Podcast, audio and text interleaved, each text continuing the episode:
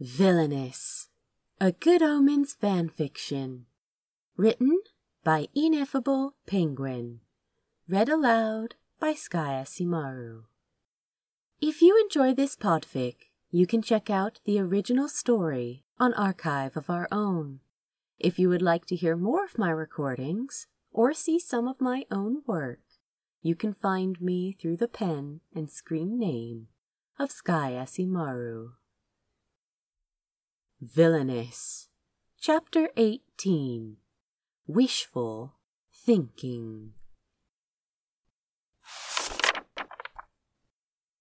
Crow spent the next week in the sort of misery that can only be self induced.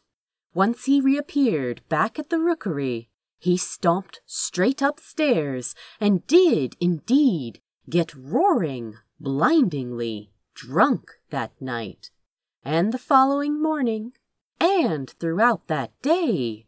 Through great force of will, he managed to stay absolutely stagger off his feet sloshed for nearly twenty four hours straight. It probably would have been longer, but he ran out of wine. Then the following hangover was so spectacular that for another full day he was too ill to think about what had happened. But the fog could not last forever. When the next sober day dawned, and he was finally able to drag himself upright again, he found, to his dismay, that the events, fine, his own actions, in the wood had stripped away some kind of emotional barrier. The cracks were stretched wide, the damned levee was breached, and no amount of growling would hold the waters back again. That one stupid, reckless kiss had tugged something free in himself, and like a loose thread caught on a splinter, it only unraveled further as the day went on taking his sanity with it. How stupid! he thought furiously as he scrubbed at his hair in the bath, trying to rid himself of the stink of sour wine. Stupid, stupid, stupid! What the hell was I thinking? To kiss him and make it look as if as if he thought Azra owed him something, violating his trust taking advantage of him while he was still groggy and compromised, still hurt, like some kind of. some kind of. Scoundrel, villain, scalawag. He groaned in agony and scrubbed until his scalp burned, trying to wash the memory away with soap. It didn't work. Hmm. Stupid doesn't even begin to describe it. He brooded later as he slumped against the windowsill. Even under different circumstances, what exactly had he expected Azra to say?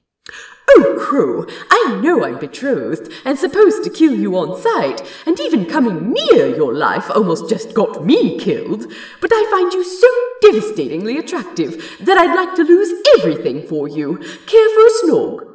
He gave a disgusted groan and chucked another rock down at the hedge with all his might. The basket next to him was nearly empty, and all the ravens were keeping their distance for once. Was he addicted to pain? To be so impossibly stupid? To hope that any Northlander, or any mundane for that matter, could feel something for a sorcerer? The very joke of it! He had been lucky to even have his friendship, and now because he'd gone and crossed that line, Azra would probably never want to see him again. The thought made his eyes burn, which was stupid. Crying was yet another thing that sorcerers simply did not do. Crow dragged a hand down his face and thumped his forehead against his desktop, upending his inkwell and ruining the apology letter he had been trying, and failing, to write all day. He'd had vague plans to try to find a messenger to carry it up to the fells, but the words refused to come. There had been no letter from Azra either in those three days. No little white pigeon flapping its way into his room. No gold sealed scroll. They were barely friends anyway, probably, he reflected at dinner as he picked morosely at his food, rearranging the plain boiled potatoes around his plate and grinding them into a white paste with his fork. So stupid of him to read so much into a few friendly moments, spinning a simple hand kiss into something more in his mind. Azra was kind to everyone. It was just who he was. Azra had been kind to him before he even knew him, after all, from that very first fateful day at the wall. And he'd not recoiled from his scars, had always treated him like a human being. But kindness was all it had been. And even if Azra could ever see a sorcerer like something more, well, it was obvious that he couldn't, didn't. His immediate, repulsed flight was definitive proof of that. Whatever trust Azra may have had in him before, Crow had obviously shattered it. Leave it to him to ruin the one bright spot in his life. This is what happens when you aren't careful enough. You burn things down. Crow mashed the hapless potatoes with enough force to rattle the table and shoved the plate away. After a moment, he stood and slumped his way off to bed, leaving dinner cold and untouched. And it didn't matter either way, he thought, twisting the covers in his hands until the seams began to split. Because it would be insane, obviously. A sorcerer and a Northlander and a royal, no less. Ha! Unthinkable! Impossible! Hilarious! Both the council and the kings would pitch a collective fit large enough to be seen from across the sea. And that was that. He dodged an arrow, really. But as Crow lay awake in bed at night, staring at the canopy ceiling, once there was nothing more to do, nothing more to distract him or to rage at. The heaviness in his chest became too much to bear. During those dark, breathless hours, he couldn't help but comfort himself by imagining that moment in the forest again, and this time that Azra had not flinched away. He couldn't help but remember how he had felt in his arms, imagine what it would feel like to hold him in earnest, fully conscious this time, and kiss him again, and more. Though now, more than ever, such imagining left him frustrated and furious with himself, pummeling his pillow and sleeplessly trying to throttle his imagination, trying with grit teeth to ignore the traitorous reaction of his own stupid, stupid, inconvenient body, cruelly taunting him with wildly optimistic suggestions that could never be fulfilled. He clenched his hands into his hair above his head, keeping them firmly away from the throbbing lower half of him. He stubbornly refused to touch himself. He didn't deserve it. At any rate, the hands he wanted, did not want, weren't his own, and he had done enough stupid things already. Sleep was no escape either, when he did find it as he only relived the scene by the fire again, there too. And there he had no self restraint, no willpower. He was a captive audience to his dreams, tasting joy and waking with a start to cold, unconsummated reality over and over again, haunted by the ghost of touches that he had never actually experienced. It left him groggy and terribly depressed. The next day dragged by, and Azra did not write. By evening of the fourth day, Crow decided that sobriety was overrated. He made his way up to the painted Jezebel and spent an evening hunched over a bottle of expensive brandy, drunkenly bemoaning life in general to the room at large, and growling at anyone who dared come close. Everyone kept a wide berth from the drunk, crazy man wearing the glasses, so he mostly ended up talking to himself, and to Azra, of course. After four or five glasses, reality started to smudge a bit, and Crow found himself muttering to him, as if he was really there in his usual seat. Madame Tracy finally came over in a blur of green satin and flutter of magpie wings, and pried him away from the table with gentle insistence. Ah, now, now, dearie, she said firmly, when he made irate noises of protest. If you keep this up, you'll start saying things you shouldn't. Let's get you out of this seat. She helped him stand and said other things that sounded sympathetic, while Sergeant chirruped. But everything was very fuzzy at that point, and Crow couldn't have said what they were. He waved off her offer of a place to sleep grabbed his still half full bottle with a surly grunt, and staggered out the door. He had no memory of what happened next. He did remember waking up the next morning in one of the painted Jezebel's empty guest bedrooms, flailing with the quilted bedding on fire. Thank fortune his glasses had stayed on, at least. Tracy was very understanding. She accepted his explanation of an overturned candle without complaint, and even refused his offer to pay for the room.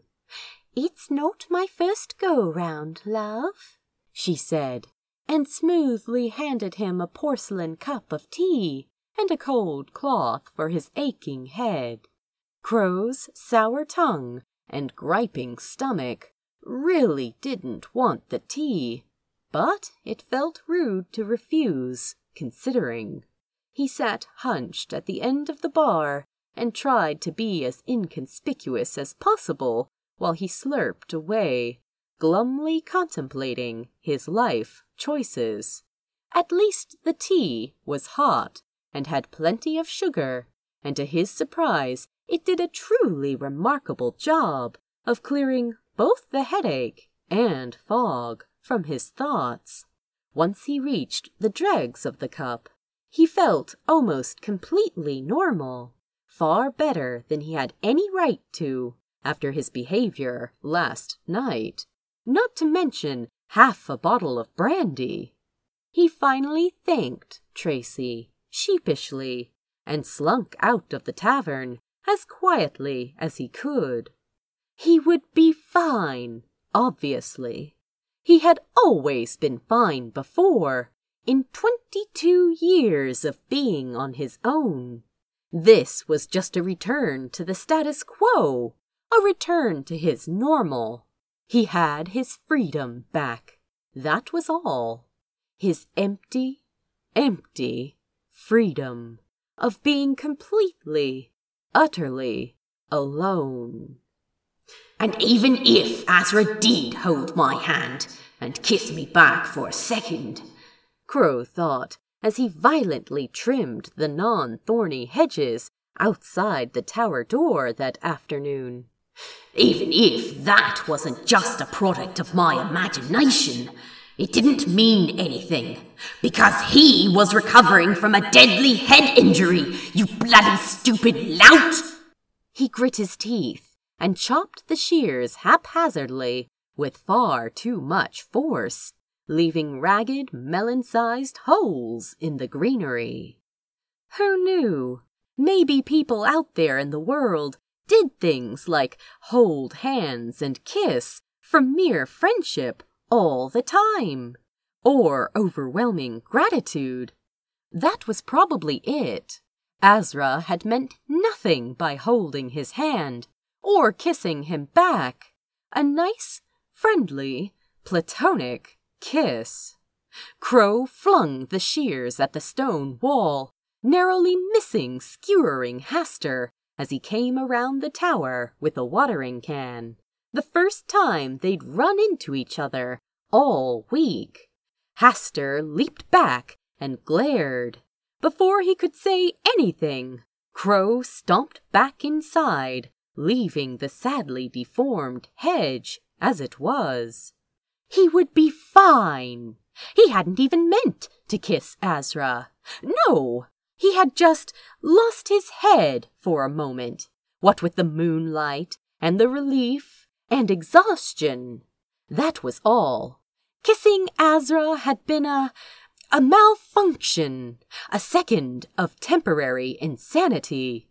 Too much moonlight could make anyone do daft things. Heady stuff, moonlight. But he was fine.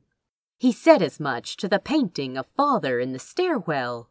He growled it to the possibly sentient suit of armor in his artifact room, and muttered it to himself as he very carefully dusted the screaming bread box and still glowing amulets, and now slightly louder, humming book of poetry. He shouted it angrily to his dismayed orchids as he vindictively overwatered them. He grumbled it to the ravens that landed hopefully on the window sill, looking in vain for snacks. He chanted it to himself as he slowly practiced a new cantrip designed to make lilies grow a new and particular shade of yellow. Then realized what he was doing lost control of the spell, and accidentally set fire to his breeches and second favorite pair of leather boots. He was fine. The kiss had meant nothing to him. Nothing. Nothing at all.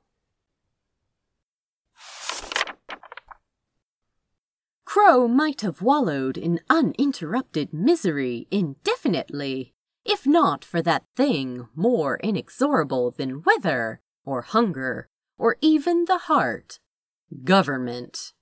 The evening of the fifth day found him lying draped face down across his bed, in only his breeches, trying to think of nothing, when the knock came at his bedroom door. What? he mumbled into the blankets an incomprehensible mutter. Hastur had been even more surly than usual lately. Small surprise. What?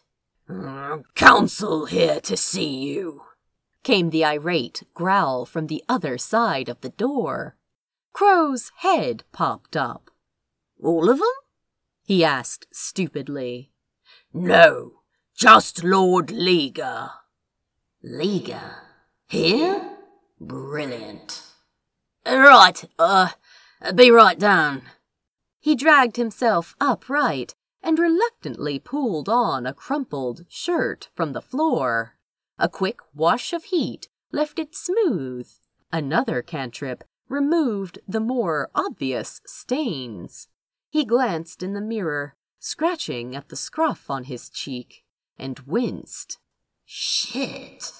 He finger combed his hair back a bit, then couldn't muster the will to care further. He began his unenthusiastic trek down the many, many stairs. Ligur was lurking there in the entryway, dressed in a long black leather coat with gauntlet cuffs and matching short cape. That damned lizard of his clung to his shoulder as usual, with long tail coiled around his throat. Ligur's yellow eyes narrowed as Crow came down the stairs. For a moment he said nothing, only stared at him. Have you been ill? he asked dubiously. Uh, kind of. Crow coughed into his fist. yeah, an ague of some sort. I'll be fine. Haven't been myself for a bit. Changing weather, you know. I feel better already, he said, unconvincingly. I see. Ligur looked him over, frowning. Crow followed his gaze to find a smashed purple orchid clinging to the front of his breeches. He flicked it away and lifted his chin, trying to project a confident front. What can I do for you? You have not responded to our messages. Messages? There had been a couple of unopened, black sealed envelopes in the mail tray, now that he thought of it. Right, the messages. Those messages. Mm. Yeah, I got them. Lord Ligur glared at him. When we send you a letter, we expect a reply, Crow. We are not in the habit of making house calls all the way out here. I would never have done so at all, except that cousin Hastur and I already had a visit planned. Sure you did. Crow thought. We would hate to think that your behavior had grown, shall we say, hmm, erratic, Ligur said ominously. Kiss you, Hastur! Clearly a message had gone directly to the council about his moment of supposed cowardice with Azra. It was easy to see that Hastur was furious and no doubt he'd been hoping for some kind of official censure. Crow entertained the mental picture of punting the interfering old spy out the top window of the tower. It cheered him up more than he had expected. Like I said, I've been ill, Crow said shortly. Everyone is out of sorts when they're ill. I felt it coming on for weeks, maybe months. But it's over now. He swallowed and rubbed briefly at his face. Definitely over, without a doubt. Ligur's yellow eyes rested heavy on him, calculating, no doubt meant to be intimidating. Crow wasn't worried. The council wouldn't confront him about the incident directly. Not yet. Not for something that no one else knew about, and therefore had no impact on sorcerer reputation.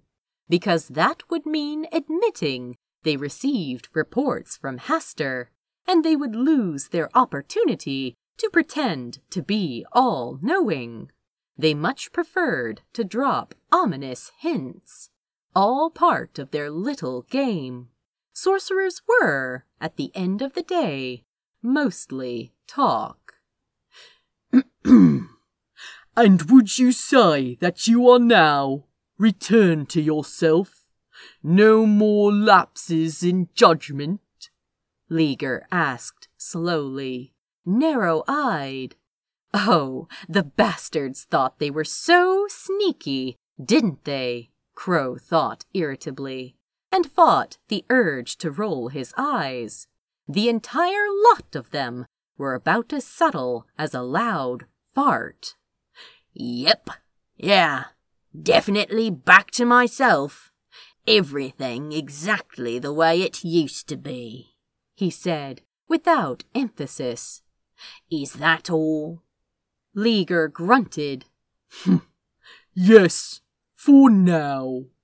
He turned to leave with an unnecessary flare of his cape that nonetheless did look good. He paused and cast a piercing look back over his shoulder. Only remember that your first allegiance is to your own kind, Crow.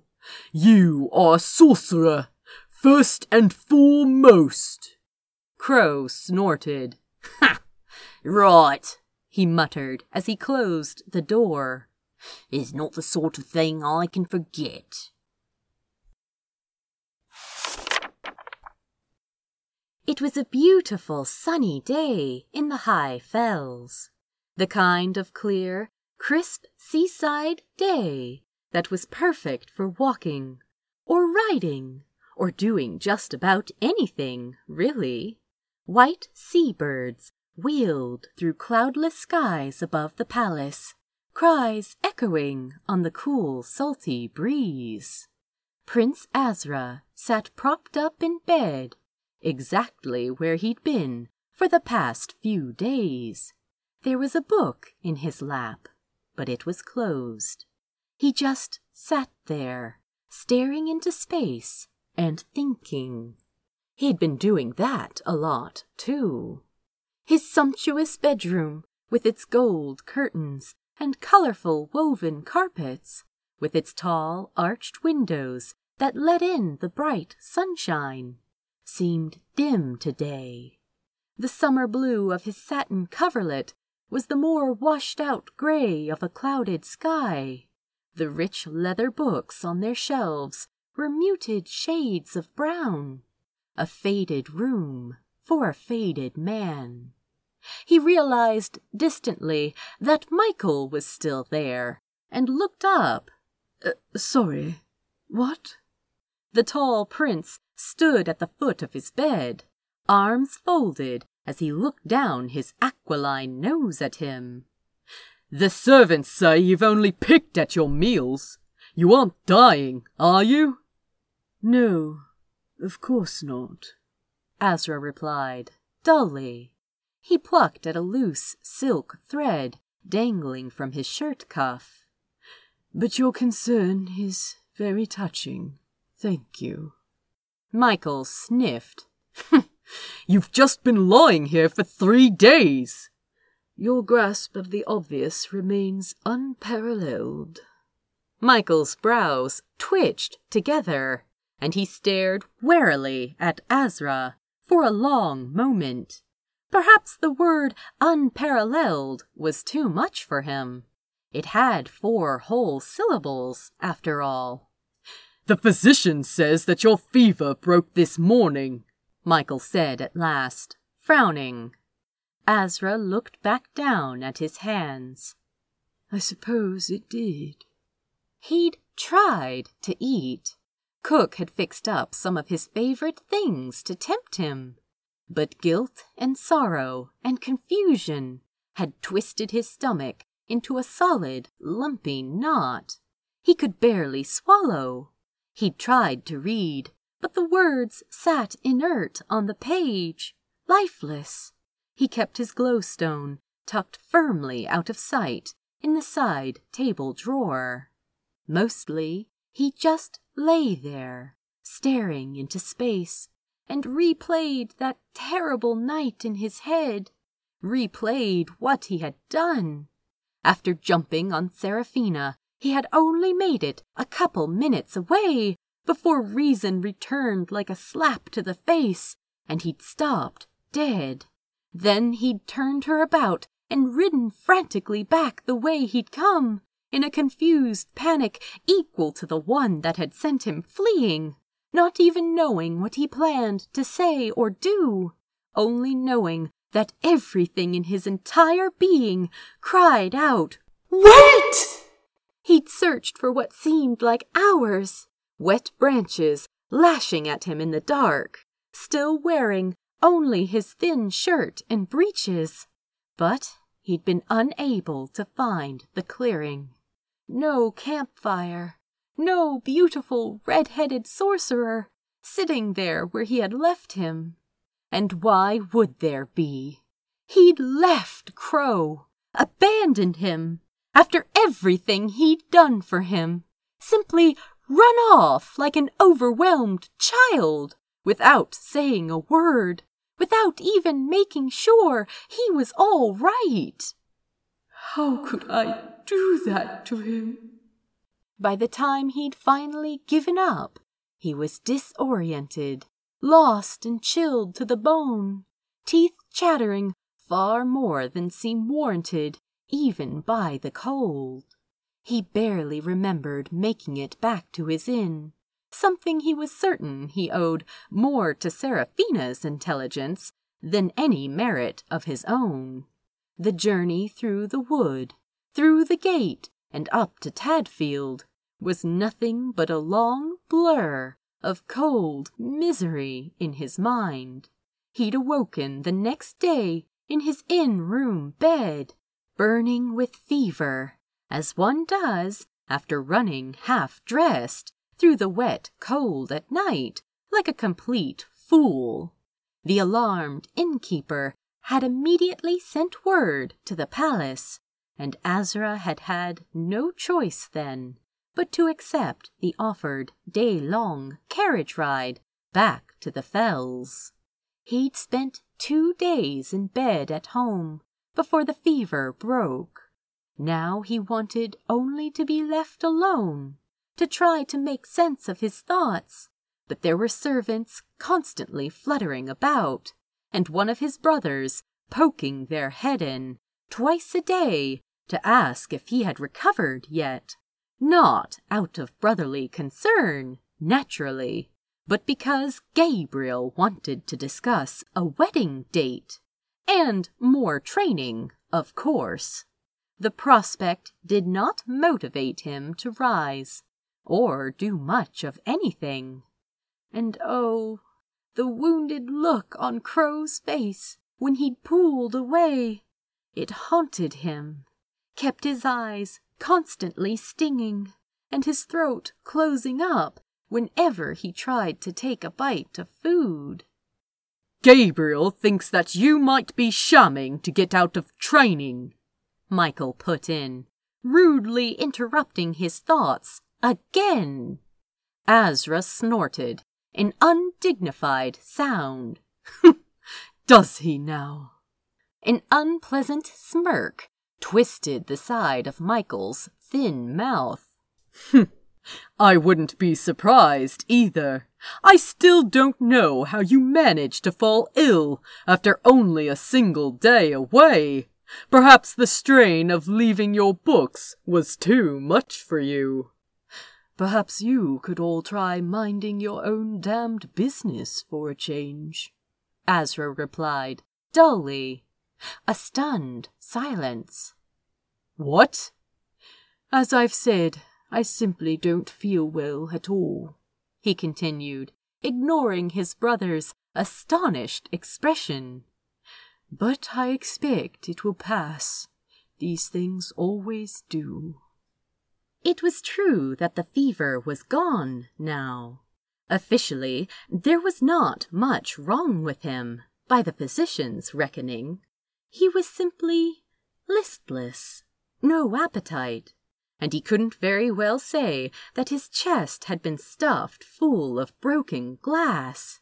He couldn't say that he felt like the pages of his most fragile ancient books, so thin and brittle that the wrong touch would crumble him.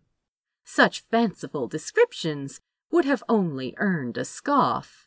So he said nothing. He only met Michael's eyes disinterestedly, marveling at how easy it was, at how little it concerned him, and waited. Michael got bored first. He broke the stare and gave an irritated shrug that was clearly meant to convey indifference. Very well. Let us know once you're up and about again. Gabriel wants to speak with you regarding details for the wedding and the announcement at the tournament.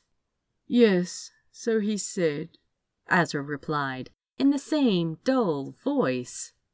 Five times now, I believe. Michael stared at him. What is the matter with you?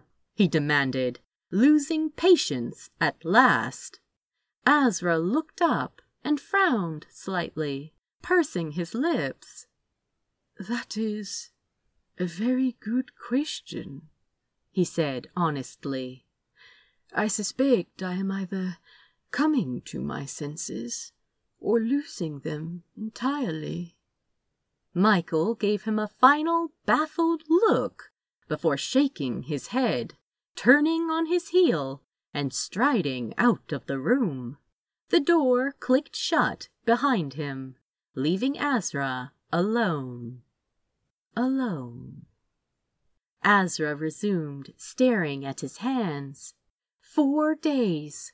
Four days since he had seen Crow, and now it was too late for anything. The damage was done. He'd hurt his dearest friend and ruined everything. Surely Crow despised him and wouldn't want to hear a word he had to say. Not after the shameful, cowardly way he had behaved. That was a certainty. And right on the heels of being such a useless old fool as to get himself nearly killed in the first place. Azra rubbed his eyes, groaning. Oh, he'd recklessly endangered them both, nearly revealed their secret, put Crow through what must have been a dreadful ordeal, and then buggered off without a word. Of course, Crow would never want anything to do with him, ever again. Who on earth would? Heavens knew he didn't want anything to do with himself. He would send a letter, Azra resolved, the moment he was able to sneak off. He simply couldn't leave things that way, even if Crow wouldn't see him. Just one last letter to beg his forgiveness, to apologize for the way things had happened, and to say goodbye to tell him how much he had meant to him. In a letter? Azra bit his lip and swallowed down a fresh lump that felt like it was made of thorns. He hadn't envisioned it this way. He hadn't envisioned it at all, to be frank, had avoided thinking of it at all costs. But a letter was painfully inadequate.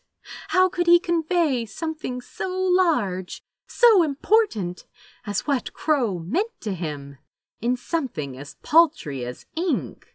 How could he possibly put such complex feelings into words? He certainly couldn't write and tell Crow that that his kiss had filled him with the most incredible, hopeful joy, so powerful that it was frightening that it had spun his head round until he couldn't tell up from down, that it had been the single most beautiful moment of his life, right up until it wasn't, because at the touch of his lips, Azra had realized that despite everything he had been desperately telling himself, he was not going to be all right. Not in the least. Not one bit.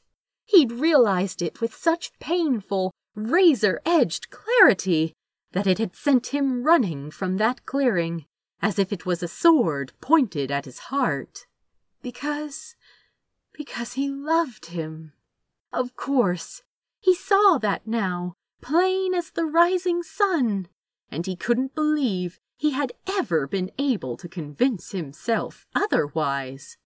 Dear beloved Crow, with his warm golden eyes and his wry smile that reached right down into him and squeezed his heart.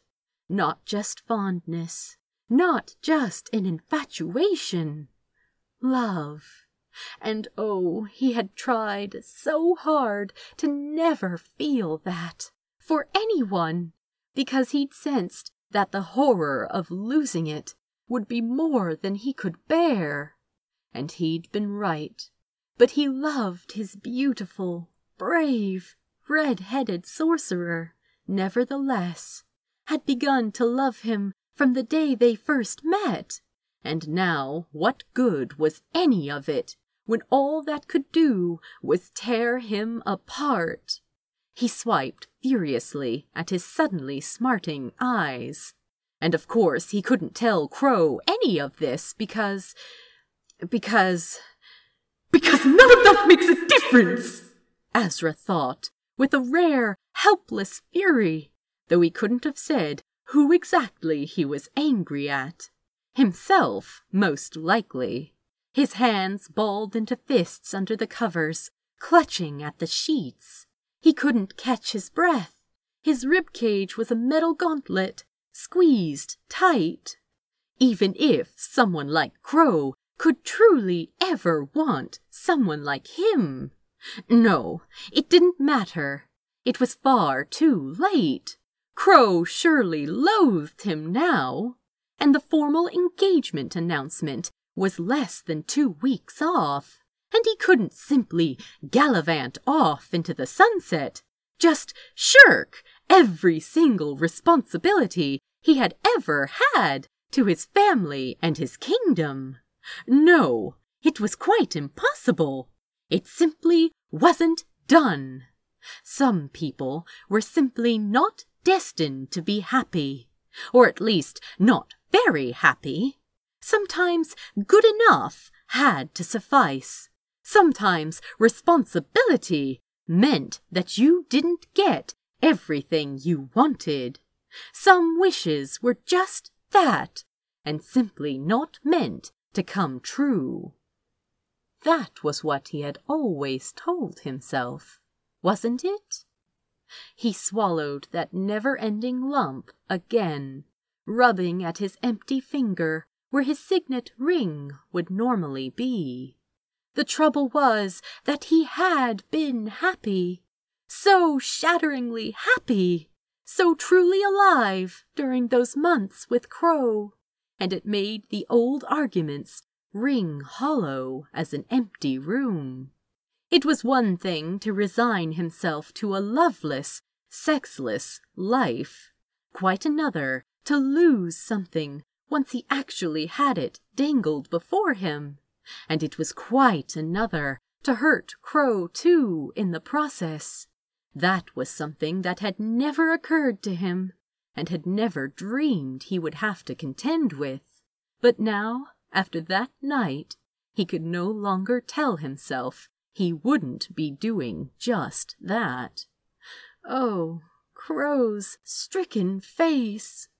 He'd tried to prepare himself for this all his life, but now that distant precipice was suddenly here, immediate, and oh, it was so much farther and more deadly a fall than he had ever imagined and it was made all the worse because now he knew precisely what he would be losing. For a brief, sunny time, life had felt like one of his illustrated stories, full of bright, vivid color, where happy endings were a foregone conclusion, where obligations weren't set in stone, which of course they were. Weren't they? I wish. He stared at his hands, but his thoughts refused to fall into any kind of orderly pattern. He was a maelstrom inside, just as he had been in the wood, though this time he doubted it was the result of any head injury. He was just tired. He was so, so tired. Tired of feeling inadequate, like a failure of a son and a worse prince, tired of trying so hard to live up to what he was supposed to be, of feeling like a background character in his own story, tired of trying to not feel what he felt, tired of trying to be all right.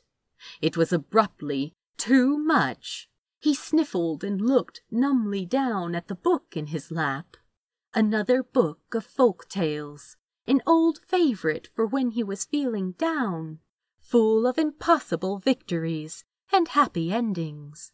It could always be counted on to lift his spirits. He smoothed the hand over the familiar cover, smiling weakly. The rough leather was comforting under his fingers. Not one of his glossy first editions, but a spare second-hand version that he could carry around without fear of damaging it too badly. It had survived many journeys below the wall, and its very imperfection was reassuring. He would read a bit to settle his mind, then get some sleep, and then... And when he woke up, he would still be here. And the next day, and the next, and every day, feeling exactly like this. The dim room went even more out of focus, and he rubbed hard at his eyes to clear it. Actually, he didn't feel like reading after all. He picked up the book with an unsteady hand to return it to his polished wooden night table. As he did so, the front cover fell open a bit, and a dried yellow daffodil slid out into his lap. He froze, staring down at it. The daffodil lay there, a brilliant splotch of golden color against his faded blue bed sheets, breathtakingly lovely and perfectly preserved. He remembered now. That rainy day when he got back to his inn room, he had carefully folded the fresh flower into a piece of spare writing paper and pressed it between the pages of the book for safe keeping. There it had stayed, completely forgotten until now. And of course he remembered Crow cradling the dormant bulb in his long, graceful hands, coaxing the daffodil out with nothing more than a whispered word, the daffodil he had brought because of an offhand comment made about a favorite flower, grinning that rakish grin and full of that wonderful energy he always brought to his magic, a bonfire in a world of candles brilliant and warm, like something out of a story, but so very, very real. Azra closed the book. He set it very slowly, gently, back on the night table. Ever so carefully, he reached out and picked up the daffodil, feeling his heart tremble as his fingers touched it. It seemed to shiver with light in the gloaming, so much more real and vibrant than everything else around it, like a fixed point in a world of shadows. Both hands slowly lifted to cradle the flower against his chest, as if staunching a terrible wound. He remembered soft lips that tasted faintly of smoke, devastating shattering joy distilled into a single instant. He remembered chocolate cake and a dozen small magical repairs and terrible scars. He remembered warm hands cupped to his ice cold face, concerned golden eyes leaning close, feeling disoriented and confused, yet safer than he ever had in his life. He remembered a candle-lit balcony and a hand atop his own in the dark. If things were different, I just might ask you to dance. Those memories were a beam of clear, warm light through the winter frost, illuminating, thawing. He loved Crow. He loved him more than anything else in this world. And he was going to just walk away from that without a single fight? I wish. Azra pulled in a sharp, ragged breath. There was the most curious sensation in his chest of ice finally giving way under pressure. Did he really care more about being true to his family's expectations then he cared about being true to himself, and by extension, the one person who seemed to actually treasure him. Did his brother's approval mean more to him than Crow's? Put like that, the answers smote him with their obviousness. No, no, and no. Of course not. And if that was true, then what the actual devil was he doing? I wish. Why not? Well, because. He thought anxiously, swallowing. Uh, of course I can't. Because. Because.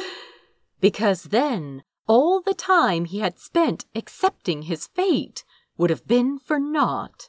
If he indeed had a choice after all, if it was not, in fact, a sin to do so, it would mean that he could have chased happiness for all these years and had simply chosen not to. The harsh truth of that took his breath away, stunning. That was what he was truly afraid of now, wasn't it? To realize that he had suffered for nothing, to accept that he had wasted long years of his life forcing himself to be at peace. He was so very afraid of it, apparently, that he was preparing to throw good years after bad, in the desperate hope that it would somehow give more value to all the times in the past. He'd thought he was simply accepting an unpleasant truth, but in reality, he had been avoiding one. Marrying Uriel wouldn't give him back any of those years. All that was left was forward, but he could choose what forward looked like. The idea was shocking.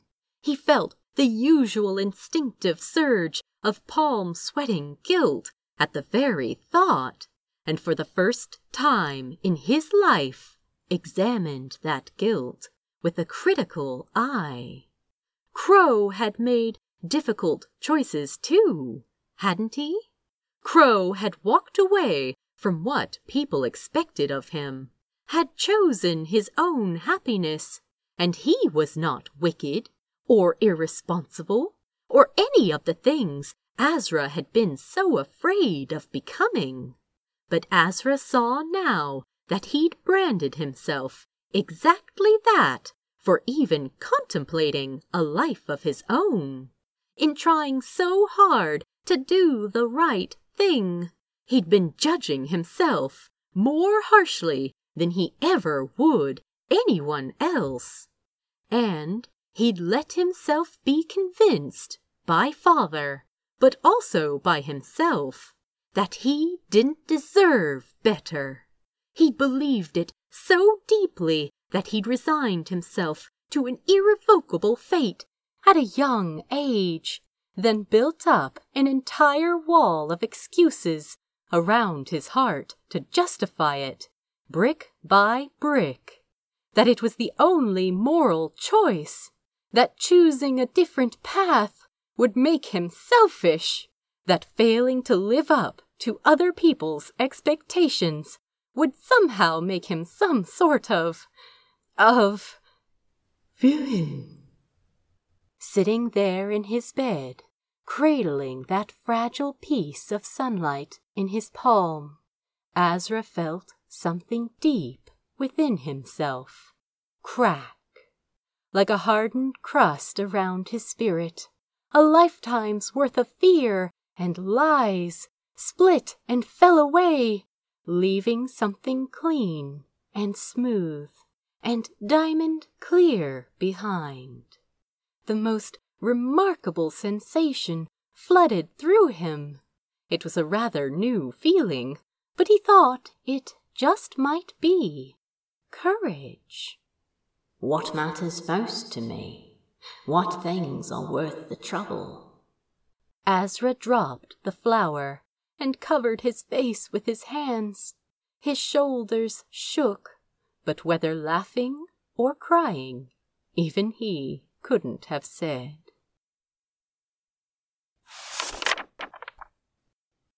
Much, much later, cold on the stroke of midnight, found him sitting at his little writing desk. illuminated by the steady light of his glowstone. His face was dry and determined. Before him on the desk lay a single piece of paper with only three lines written on it. It was the best he could do at the moment. He hoped it would be enough. End of chapter 18. Thank you for reading. Please drop by the archive and let the author know what you thought of their work.